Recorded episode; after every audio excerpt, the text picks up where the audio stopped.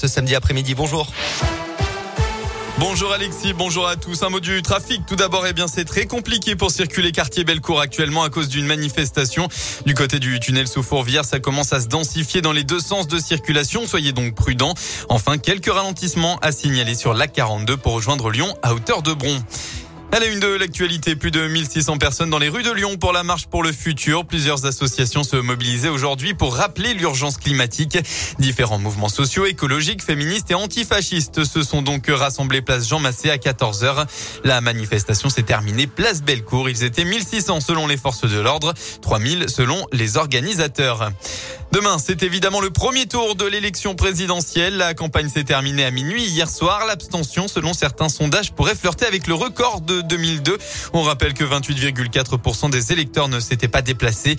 À Villeurbanne, des membres de l'association lancent demain euh, la fête du vote. Ils iront sur un marché à la rencontre des passants pour inciter euh, les passants à prendre 10 minutes pour aller voter. En attendant, les premiers résultats dimanche à 20h, réunion publique, distribution de tracts ou encore propagande numérique des candidats sont interdits. 1 euro au lieu de 37,40 euros. La station des Jeux en Haute-Savoie va proposer demain un forfait quasi gratuit pour tous les skieurs qui auront voté au premier tour de cette présidentielle. Une initiative visant, selon elle, à endiguer l'abstention. La, la station souhaite inciter les skieurs à participer au scrutin car pratiquer son loisir préféré le dimanche n'est pas incompatible avec celui d'accomplir un acte citoyen, annonce-t-elle sur son site internet. Cette euh, opération de réduction s'appliquera pour la dernière journée d'ouverture du domaine à tous les électeurs sur présentation de leur tar leur carte d'électeur tamponnée.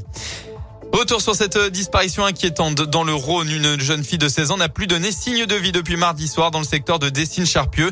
Les forces de l'ordre n'ont toujours pas de nouvelles depuis l'appel à témoins lancé hier. L'adolescente est brune aux épaules avec une frange. Elle a les yeux marron clair, mesure 1m66 et de corpulence normale. On ne sait pas ce qu'elle portait le jour de sa disparition. Si vous avez la moindre information à communiquer à la police, vous retrouvez le contact sur radioscoop.com avec la photo de la jeune fille disparue. On passe au sport en football. 31e journée de Ligue 1. On rappelle qu'hier Saint-Etienne a pris une claque 6 à 2 contre Lorient. Actuellement, coup d'envoi entre Reims et Rennes. Ce soir, on retrouve le Clermont Foot qui accueillera le PSG dans un stade à guichet fermé. Enfin, pour l'OL, il faudra patienter jusqu'à 19h demain. Ce sera sur la pelouse de Strasbourg. Une rencontre importante pour l'objectif Coupe d'Europe puisque Strasbourg est quatrième au classement. La météo, enfin, après de possibles averses orageuses encore en cette fin d'après-midi, eh bien, le temps sera un peu plus clair ce soir et puis demain, fini les intempéries, on va retrouver une journée totalement ensoleillée et ce, dès le début de la matinée. Et puis côté Mercure, eh bien, vous aurez au maximum de votre journée entre 12 et 15 degrés.